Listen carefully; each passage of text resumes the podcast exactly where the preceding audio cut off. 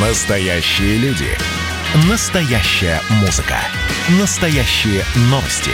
Радио «Комсомольская правда». Радио про настоящее. 97,2 FM.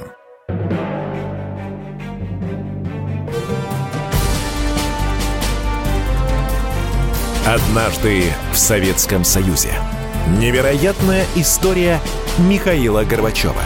Аудиоверсия книги Николая Андреева. Читает Владимир Левашов. Сказал Михаил Сергеевич об усилении внимания к социальной политике, совершенствованию и развитию демократии, формированию общественного сознания. Опять это слово, набившее оскомину «совершенствование». То есть механизм демократии действует, нужно только смазать детали механизма, сменить сальники, подтянуть гайки. Сказал Михаил Сергеевич о наведении порядка, дисциплины. Ну, как без этого? С подобного начал и Андропов. И повторил он Андропова вот еще в чем. Необходима гласность в работе партийных, советских, государственных и общественных организаций. Вряд ли в тот момент кто из присутствующих понял, о какой, собственно, гласности речь. Сказал Михаил Сергеевич и о внешней политике. Будет преемственность в осуществлении курса мира и прогресса. Тоже ничего нового. Это любимое выражение Брежнева «курс мира и прогресса». И, наконец, заключительное «партия – это та сила, которая способна объединить общество, поднять его на огромные перемены». Михаил Сергеевич предложил вести подготовку к партийному съезду, на котором утвердить новую программу КПСС и определить перспективы до 2000 года. Закончил Михаил Сергеевич выступление выражением твердой убежденности, что партия, как авангард трудящихся, сможет полнее раскрыть созидательные силы социализма. Почитаешь выступление нового лидера – и впечатление «приди Гришин, Романов или Тихонов к власти», нечто подобное мог сказать любой из них. Совершенствование, дисциплина и порядок, курс мира и прогресса. Разве что о гласности они бы и не заикнулись. Но все же из уст Михаила Сергеевича это прозвучало свежо потому что нередко важно не только то, что сказано, но и как сказано, кем сказано. Гришин или Тихонов это произнесли бы уныло, так что скулу бы свело от суконных слов. А Михаил Сергеевич, бодрый, уверенный в себе, изрекает банальные истины, и ему веришь. Легачев от души поздравил Михаила Сергеевича, а тот в ответ – ты представляешь, Егор, какую огромную тяжесть мы на себя взвалили. Егор Кузьмич о тогдашних ощущениях. Те дни я много думал о трудностях объективного внешнего характера, если под понятием «внешне» иметь в виду всю совокупность политических и социально-экономических условий, сложившихся в стране и вокруг нее и не сомневался, что в дружной работе, по-новому, выдвинув на острие этой работы Горбачева, мы сумеем преодолеть эти трудности. Пройдет не так уж много времени, всего три года, и настроение у Легачева станет иным. Михаил Сергеевич с первого часа в новой должности повел себя так, будто сидит в кресле генсека долгие годы – и секретари обкомов и крайкомов это почувствовали. Болдин свидетельствует, заглянул в приемную его кабинета и слышал, как уже не таясь, каждый говорил о большой удаче выбора, о новых планах и делах, о необходимости разогнать брежневских прихлебателей. В приемной ожидали секретари обкомов и крайкомов партии, чтобы пожать ему руку, сказать о поддержке, просить совета. Болдин – отправился к себе на Старую площадь, и первым, кого встретил, был Яковлев. Они поднялись в кабинет, заказали чаю. Долго молчали. «Вот только теперь и начнется работа», — сказал Яковлев. «До одурения». Так завершился похоронный этап развитого социализма. Страна вступила в в новую, неизведанную полосу своего развития. Все говорили о лучшей доле, но куда вымощена дорога добрыми помыслами, известно. Известие об избрании Михаила Сергеевича генсеком была воспринята в партии, в обществе с облегчением. Он был избран потому, что за него была воля непризнаваемого официально, но реально существующего общественного мнения. Людям надоело лицезреть полупарализованных вождей с трясущимися от старости головами и руками. С облегчением вздохнули все – начиная от колхозника и заканчивая членом политбюро. Радовались все. Арбатов приводит такой эпизод. Весть о смерти Черненко застала его в США, в Сан-Франциско, куда он прибыл утром в составе парламентской делегации во главе с Щербицким. Люди в делегации разные, в том числе по политической ориентации – но в ту ночь никто даже не вспомнил об обычной осторожности, все открыто говорили об одном – лидером должен стать Горбачев и только он. И даже грозились, если что будет не так, выступить на пленуме ЦК. В Нью-Йорке делегацию встречали посол в США Добрынин и представитель СССР в ООН Троиновский – когда Арбатов сходил с трапа, они шепнули «Генеральным избран Горбачев». В делегации ликование. Чазов, однако, осторожен в оценках способностей нового генсека. Я четко осознавал, что Горбачеву далеко до политической мудрости и организаторских способностей Косыгина и Андропова, которых видел эталон возможного руководителя страны. На фоне их Горбачев выглядел хорошим партийным руководителем – с новыми идеями и мыслями, но не лидером великой державы. Да он и сам не представлял себе, что его ждет в будущем. С другой стороны, если не Горбачев, то кто из более молодого поколения мог бы потенциально претендовать на эту роль? Долгих? Воротников? Катушев, Романов, Рябов, Манякин – можно вспомнить еще десяток фамилий, но любой из них не смог бы вырваться из рамок сложившейся партийной догмы, предложить новые пути в развитии нашей страны. Чазов обращает внимание вот еще на что.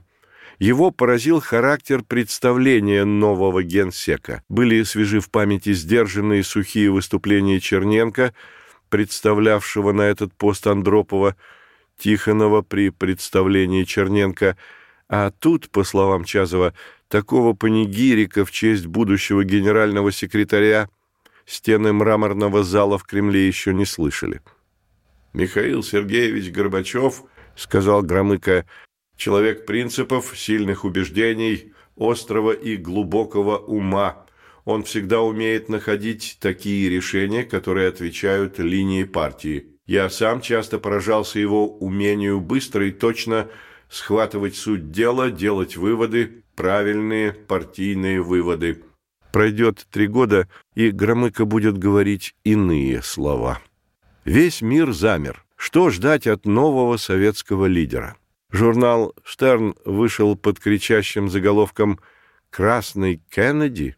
А далее вопрос, обладает ли Горбачев волей Петра Великого, который открыл Россию Западу в XVIII веке, чтобы сделать ее более сильной? На похороны Черненко приезжал вице-президент США Джордж Буш.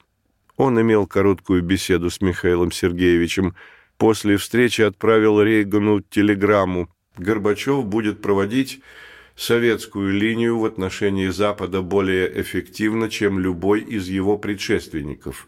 У него обезоруживающая улыбка, теплые глаза и умение делать хорошую мину при произнесении плохих вещей, а потом отыгрывать назад и устанавливать настоящие отношения с собеседником. Он может быть очень жестким. Когда я поднял на конкретных примерах вопрос о правах человека – он прервал меня, чтобы вернуться к тем же риторическим преувеличениям, которые мы уже слышали раньше. Цитирую. «Вы у себя в стране не уважаете прав человека». Или, говоря об афроамериканцах, «Вы жестоко подавляете их права». Но в то же самое время мы готовы обдумать это и давайте назначим представителей и обсудим это. Суть сводится к следующему – не читайте нам лекции о правах человека, не нападайте на социализм, но давайте обсудим наши и ваши позиции. Оценка госсекретаря Шульца была более определенной и категоричной. Когда следует ждать перемены в Москве? спросил его премьер-министр Канады Малруни на приеме в Кремле. Сегодня, ответил госсекретарь. Новую фигуру на вершине власти восприняли как надежду. Человек из мира моды Ирена Александровна Андреева под впечатлением. «Я нашла себе кумира», хоть была уже не в возрасте раннего романтизма, но еще не в состоянии позднего маразма. Им стал для меня Михаил Сергеевич Горбачев. Ему я поверила, истолковав его слова и дела приемлемым для себя образом – Забрезжила туманная надежда на гуманные преобразования в стране и, главное, в жизни людей, и без революции. В интеллигенции восторг. Какой образованный, какой умный, какой молодой, как он против показухи, как он ненавидит культизм. Киносценарист Анатолий Гребнев делает запись в дневнике о Михаиле Сергеевиче. «Приятное лицо, лицо обыкновенного человека». Продолжение через несколько минут.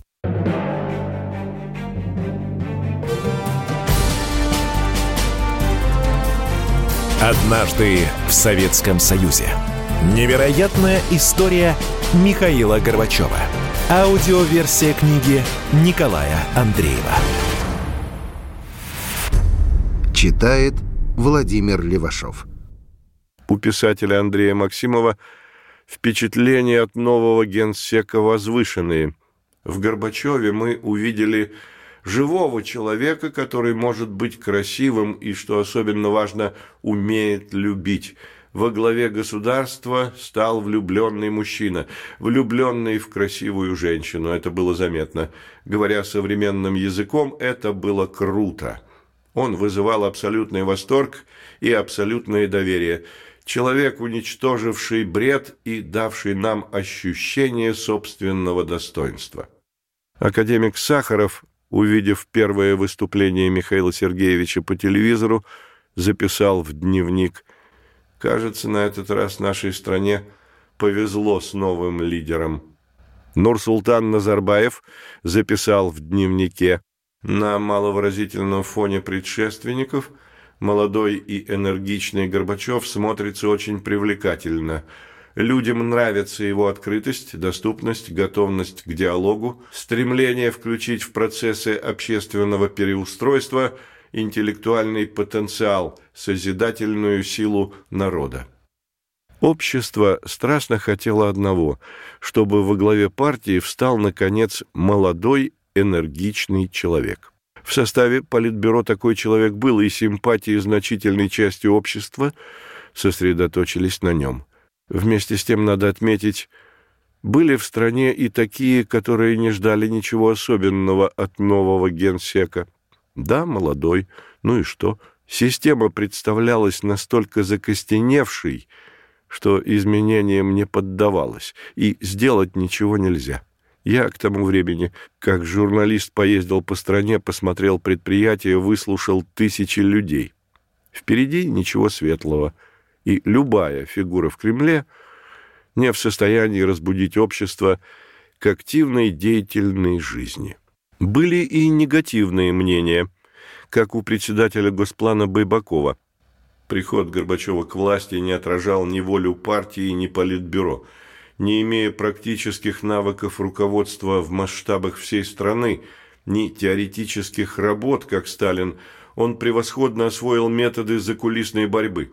Как будто у других претендентов были практические навыки руководства в масштабах страны или теоретические работы, и они сторонились закулисных интриг, и полки книжных шкафов ломятся от их теоретических трудов. Исходя из подобной логики, ни одна кандидатура не годилась для поста генерального секретаря. Шахназаров, который станет помощником Михаила Сергеевича, рисует его портрет. Немалую роль сыграла его харизматическая внешность. Умное, улыбчивое лицо с правильными чертами и выразительными глазами, За годы общения мне приходилось видеть Михаила Сергеевича усталым, невыспавшимся, больным, но никогда взгляд у него не был потухшим.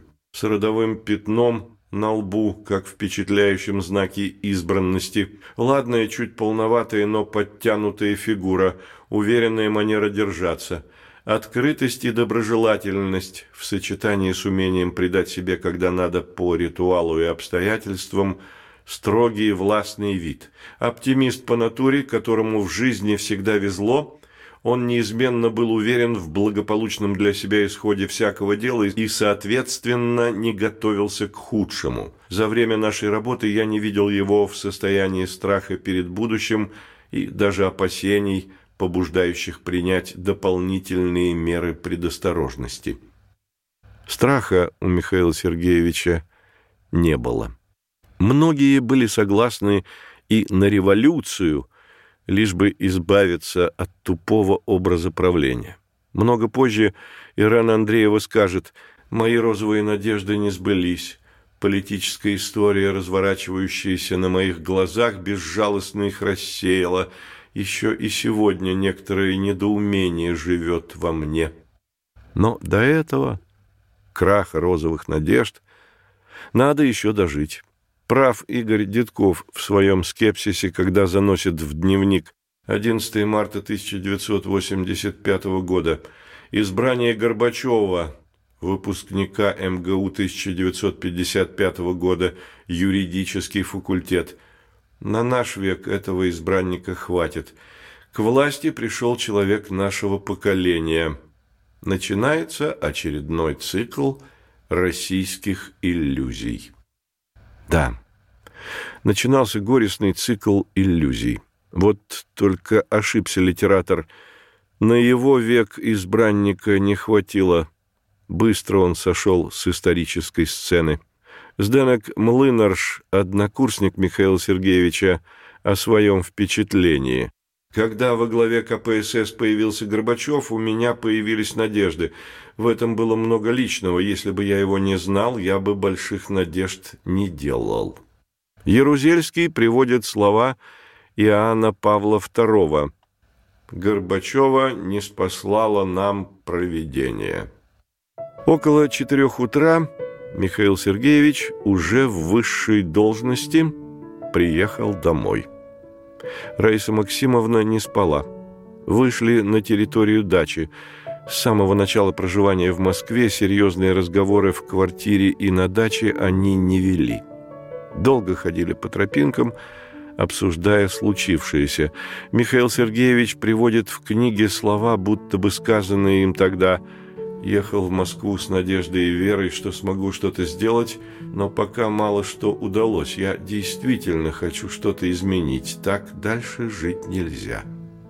Так дальше жить нельзя. А как дальше жить? Всех неистово интересовал вопрос, имелся ли у Михаила Сергеевича заранее продуманный план радикальных перемен или его политика была импровизацией, и он действовал по известному рецепту Наполеона ввязаться в драку, а ход событий подскажет, как развивать наступление дальше. Уже после того, как Михаил Сергеевич отошел от руководства страной, Арбатов задаст ему этот вопрос. Михаил Сергеевич ответил, «Над несколькими важнейшими проблемами я думал давно и имел общий план – а во многом действительно ход событий подсказывал, что делать дальше.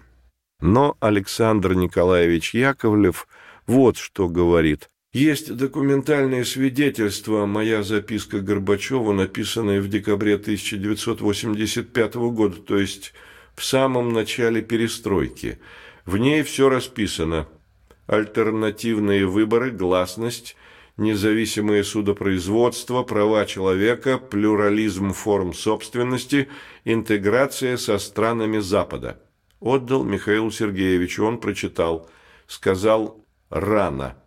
Воротников свидетельствует, к моменту избрания Горбачева генсеком у него не было ясной и четкой концепции необходимых перемен. Он был в поиске и принимал немало спонтанных решений. И это была правда. Но правда и в том, что в момент грандиозного перелома в жизни партии, страны, общества не могло быть плана. Ленин действовал спонтанно, принимал решения, исходя из сиюминутной ситуации. Только в последний год жизни у Ильича наступило некоторое понимание, что делать. Почитаешь его последние статьи и записки, ясность проступала. Среди них и такой совет – сместить Сталина с поста генерального секретаря. Не прислушались. Ленин умер, так и не реализовав свое прозрение. Часть третья. Так дальше жить нельзя. Началось то, к чему Михаила Сергеевича готовила жизнь. Самая трудная часть повествования о жизни Горбачева. Пленумы, съезды, конференции, совещания – начинаешь рассказывать, как они проходили, что на них рождалось, будто в болоте утопаешь. Потому многое опустил, только о главном. О том, как пленум или съезд отразились на судьбе Михаила Сергеевича. На самом верху власти оказался человек, убежденный в необходимости реформ, готовый взять на себя огромный риск, начать не косметический ремонт – а капитальное преобразование предельно централизованной, бюрократизированной, идеологизированной системы, которая закостенела к седьмому десятку лет своего существования. Михаил Сергеевич начал рискованное предприятие. Он пишет. Рождалась уверенность, что наше начинание не обратится донкихотством, найдет поддержку. Перестройка не была однодневной агиткой, выигрышным лозунгом. Страна ее выстрадала. Выстрадала. Но кто тогда предполагал, что перестройка вызовет столько страданий? Каким было общество к 1985 году? Что представляло из себя общество к тому времени, как был избран генсеком Михаил Сергеевич? Какие господствовали умонастроения, к чему люди стремились, как они относились к власти. Общество пребывало в апатии. Казалось, жизнь в стране остановилась, замерла. Продолжение через несколько минут.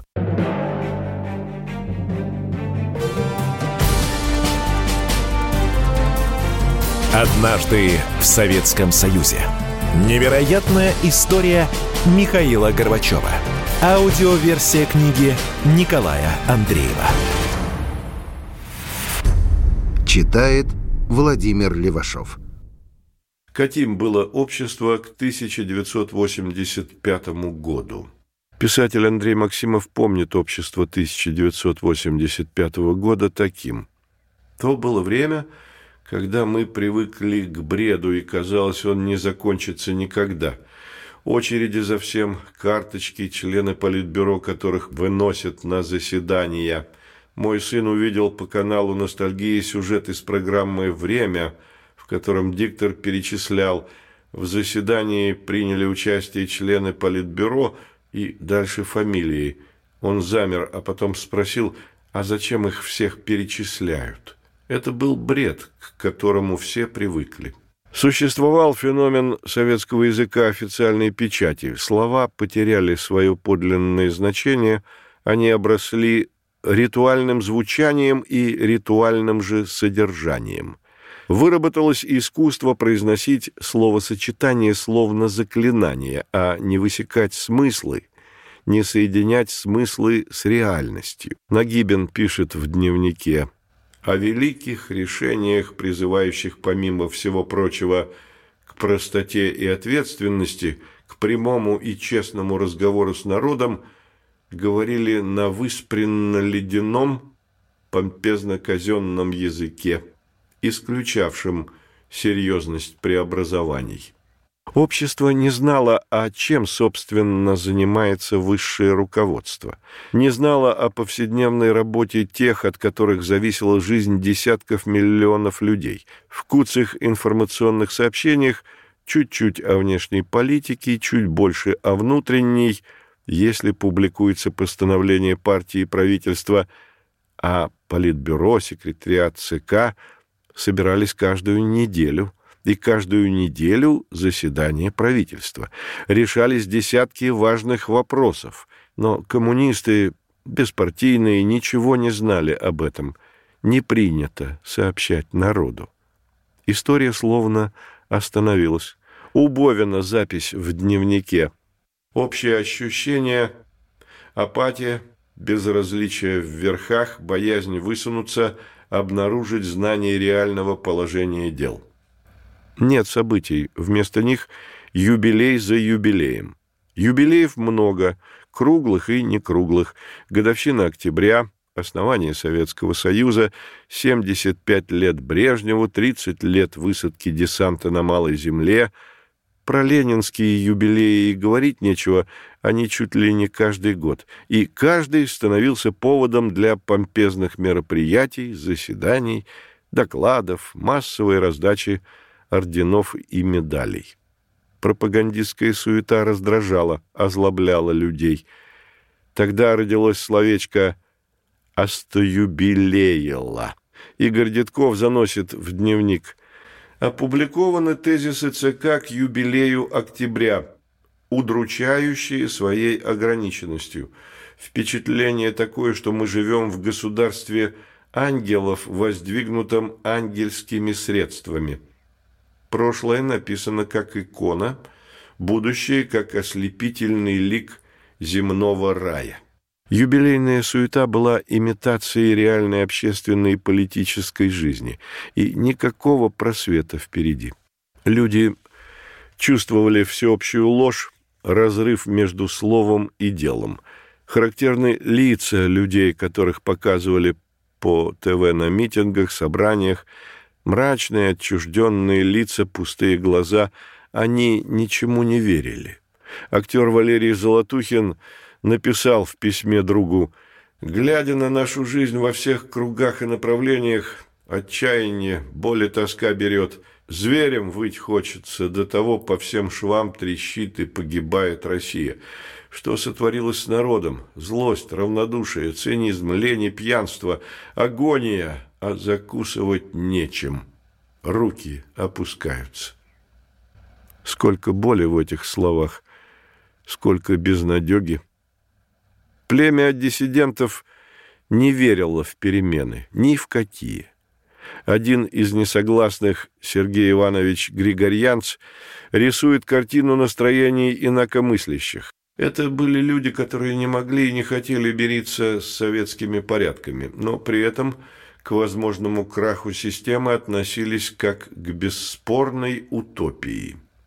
О резком повороте и не мечталось. Отупляющая политическая система сковывала воображение и предприимчивость. Безнадежная экономика. Система потеряла волю к развитию, потому что давила творческих людей, давила людей креативных, новаторов, ищущих – академик Заславская сделала вывод. Самовольные, самодумающие ученые, экспериментаторы в промышленности, в сельском хозяйстве подавлялись. Все, кто независим, подвергался гонениям. В результате сформировался организм, который не поддавался реформированию. Он мог только сломаться. Росло чувство, что заходим или уже зашли в тупик. Это ощущалось прежде всего по торговле. В магазинах ничего не было. Точнее, даже так. Промтоварные магазины были забиты барахлом, но оно никому не нужно было, потому что не модное, дурного качества. Было в ходу презрительное слово «ширпотреб», сокращенное от выражения «товары широкого потребления». Ширпотреб – значит качественно непотребное, вид убогий. Писатель Всеволод Кочетов в романе «Чего же ты хочешь» приводит жуткие планы американских стратегов по разрушению советского общества. Один из злодеев хвастает кровожадными планами. Через наше радио, через иллюстрированные издания и особенно через кино с его картинами великосветской жизни – мы пробуждаем в них тягу к комфорту, к приобретательству, всячески насаждаем культ вещей, покупок, накопительства. Мы убеждены, что так они отойдут от общественных проблем и интересов, утратят дух коллективизма, который делает их сильными, неуязвимыми. Их заработков им покажется мало, они захотят иметь больше и встанут на путь хищений. Воздействие этой стратегии Кочетов испытал на себе. Когда попадал за рубеж, то культ вещей проявлялся у него во всей мощи. Идейно стойкий писатель не мог устоять перед соблазном покупок, рыскал по торговым центрам, выискивая, где барахло подешевле. Кочетов на собственном примере выразил принцип того времени. Пишем одно, в уме другое, а действие третье.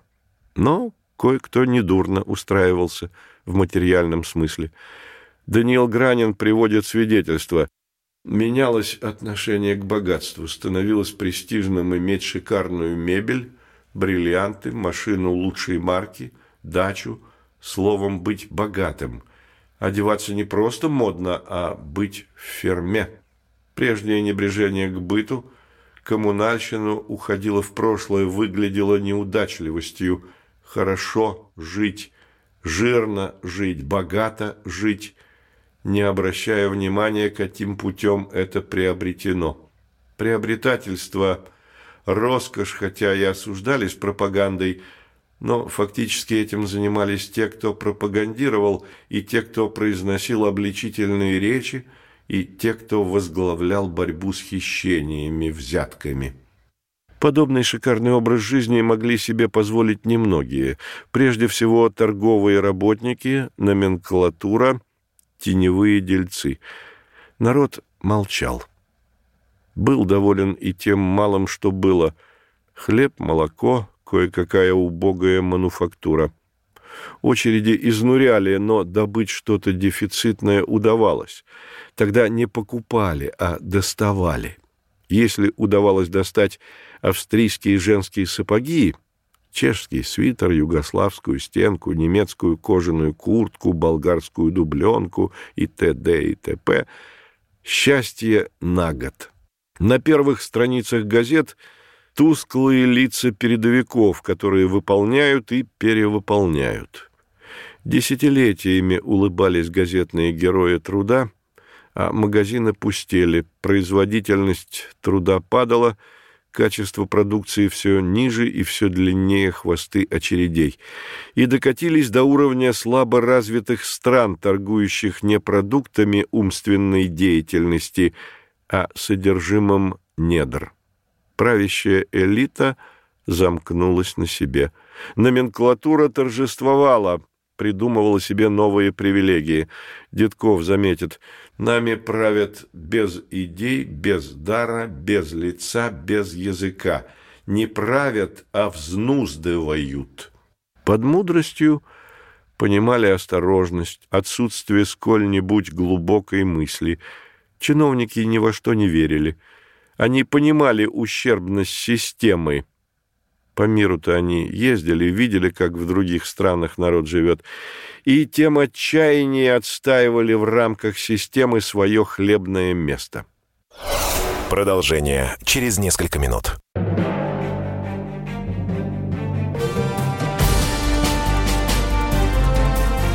Однажды в Советском Союзе. Невероятная история Михаила Горбачева. Аудиоверсия книги Николая Андреева. Читает Владимир Левашов. Интеллигенция вела откровенные разговоры на кухне, смысл которых сводился к простой формуле, которую выковал Высоцкий. «Все не так, ребята». Поэт сформулирует «Одни слова для кухонь, другие для улиц». Писатель Юрий Нагибин записывает в дневник безжалостные строки «Ложь, распад, безответственность». Выработался новый тип человека, он является собой нечто омерзительное. Это сплав душнейшего мещанства, лицемерия, ханжества, ненависти к равным, презрения к нищим и раболепства перед властью силу имущими. Нужна чудовищная встряска – катаклизм, нечто апокалиптическое, чтобы нарушились могучие стены, и луч стыда и сознания проник в темную глубину. Какие-то ожидания слабо искрились в ищущих умах, на что-то надеялись, а что если венгерский вариант, рыночные экономические реформы при сохранении монополии партии на власть, а что если югославский вариант, похожий авторитарный путь экономического реформирования в далекие 60-е годы развернули в обитаемом острове фантасты-братья Стругацкие. Интеллигенция и в столице, и в провинции надеялась на приход просвещенного диктатора. Не Пиночета, а типа Андропова. Ведь о самой малости мечталось. Молодежи разрешат слушать рок-музыку, интеллигентам издадут что-нибудь из запрещенного Платонова или Мандельштама, предприимчивым людям дадут возможность заниматься мелким бизнесом, за границу будут пускать. Пустые мечтания. Власть лезла к гражданам в душу, в мозг, диктовала ему, что читать и смотреть, чем восторгаться и что ненавидеть, и при этом народ ставил начальство ни во что. Он жил отдельно от власти, параллельно власти, игнорировал ее, не принимал всерьез. Ему было наплевать, какая очередная ложь проповедуется с трибуны съезда или пленума. Простой человек был настолько неотягощен внутренними обязательствами перед государством, что это была почти свобода. Свобода, когда на все плевать. Прав был Мандельштам. Мы живем под собою, не чуя страны. Опять сошлюсь на Дедкова. У него в дневнике короткая запись. Нашей жизни не хватает естественности, простоты, здравого смысла, честности, прямоты и свободы. Свобода представлялась высшей ценностью. Всюду запреты. Запреты на свободу мысли, на инициативу, на предприимчивость. Нет свободы, нет и свободы суда. Запрет на свободу творчества погубил мораль. Торжествовал принцип «думаем одно, в узком кругу говорим другое, на собрании третье». Двоемыслие развращало общество, и в особенности молодых. Диссиденты, среди которых были и приверженцы подлинного марксизма-ленинизма, либерализма, русского почвенничества, христианско-демократической доктрины, во весь голос критиковали советские порядки, фиксировали факты нарушения прав человека, проводили пресс-конференции для иностранных корреспондентов, молчаливые демонстрации. Но в стране они были неизвестны – да и бессильны. На магнитофонах слушали песни Высоцкого, Акуджавы, Галича, выступления сатириков. У журналиста Николая Андреева тягостные мысли. С годами, понимаешь, сознательная жизнь совпала с временем мрачным и растворяется в его глубине. И превозмочь эти мрачные мысли невозможно. И страшно от того, что жизнь людей – зависит от тех же сил и может пройти под их же деспотией, где торжествуют фальсификации, фарисейство, страх. Рабочие и крестьяне были равнодушны ко всему – к работе относились как крепостные, на все наплевать, не свое же.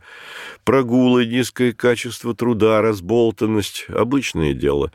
По данным социологических опросов, проводившихся в середине 80-х годов, в полную силу трудилась едва ли не треть работников. Остальные работали спустя рукава. Машинист тепловоза мог попросту бросить локомотив и уйти домой – я был свидетелем подобных случаев.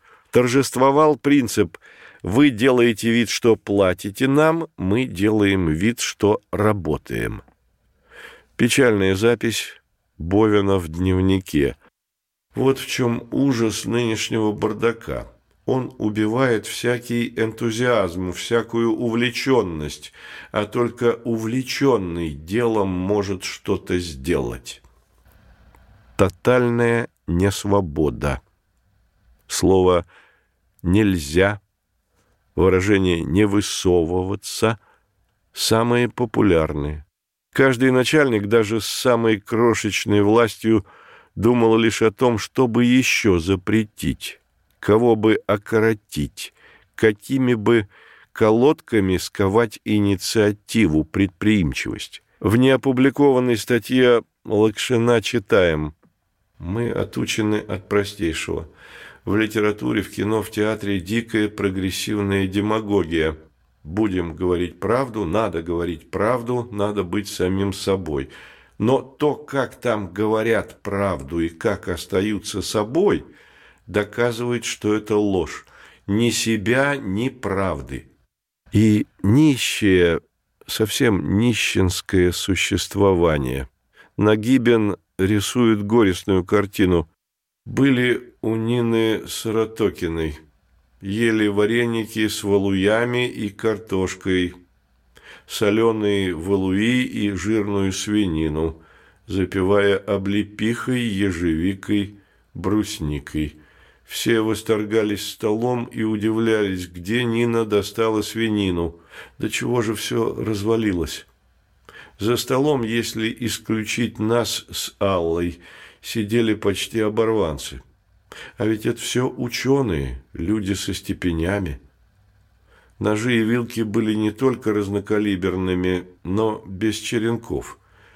Бедную обстановку скрашивали цветы, растения в катках, Чувствовалось, что окружающим прием кажется из ряда вон. Численность КПСС выросла до 18 миллионов человек. Но это не было проявление сознательности или верности идеалам, или, как писали в заявлениях о приеме, «хочу быть в первых рядах строителей коммунизма». Вступали в партию из карьерных соображений – ни одну маломальски значимую должность нельзя было занять, если ты не член партии. В партии три слоя – коммунисты, карьеристы, плательщики взносов. Коммунистов, убежденных, идейных, честных, крошечное меньшинство. Карьеристы – плотный слой, заняли руководящие высоты на всех уровнях, и море платящих взносы – равнодушные, послушные, молча исполняли шаманского типа идеологические обряды. Но и не стоит думать, что КПСС – это бессловесная послушная масса.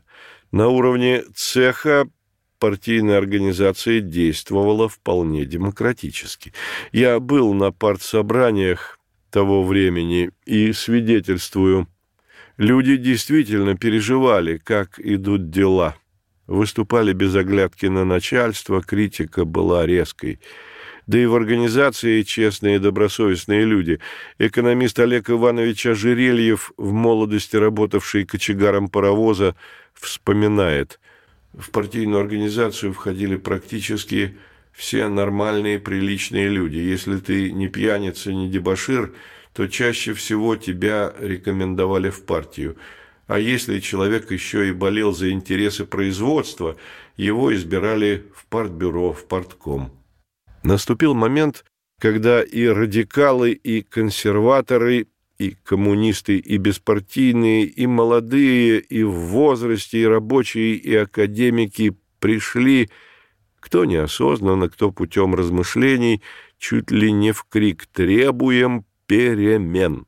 Все знали, чего не хотят но никто не знал, чего хотят. Что ждет общество через год, через десять лет, к концу тысячелетия, не было представления. Но ничего хорошего не ждали. Такое общество досталось Михаилу Сергеевичу. Такая ему досталась партия. Такие руководители достались такой народ он должен вывести из тьмы. А что же он?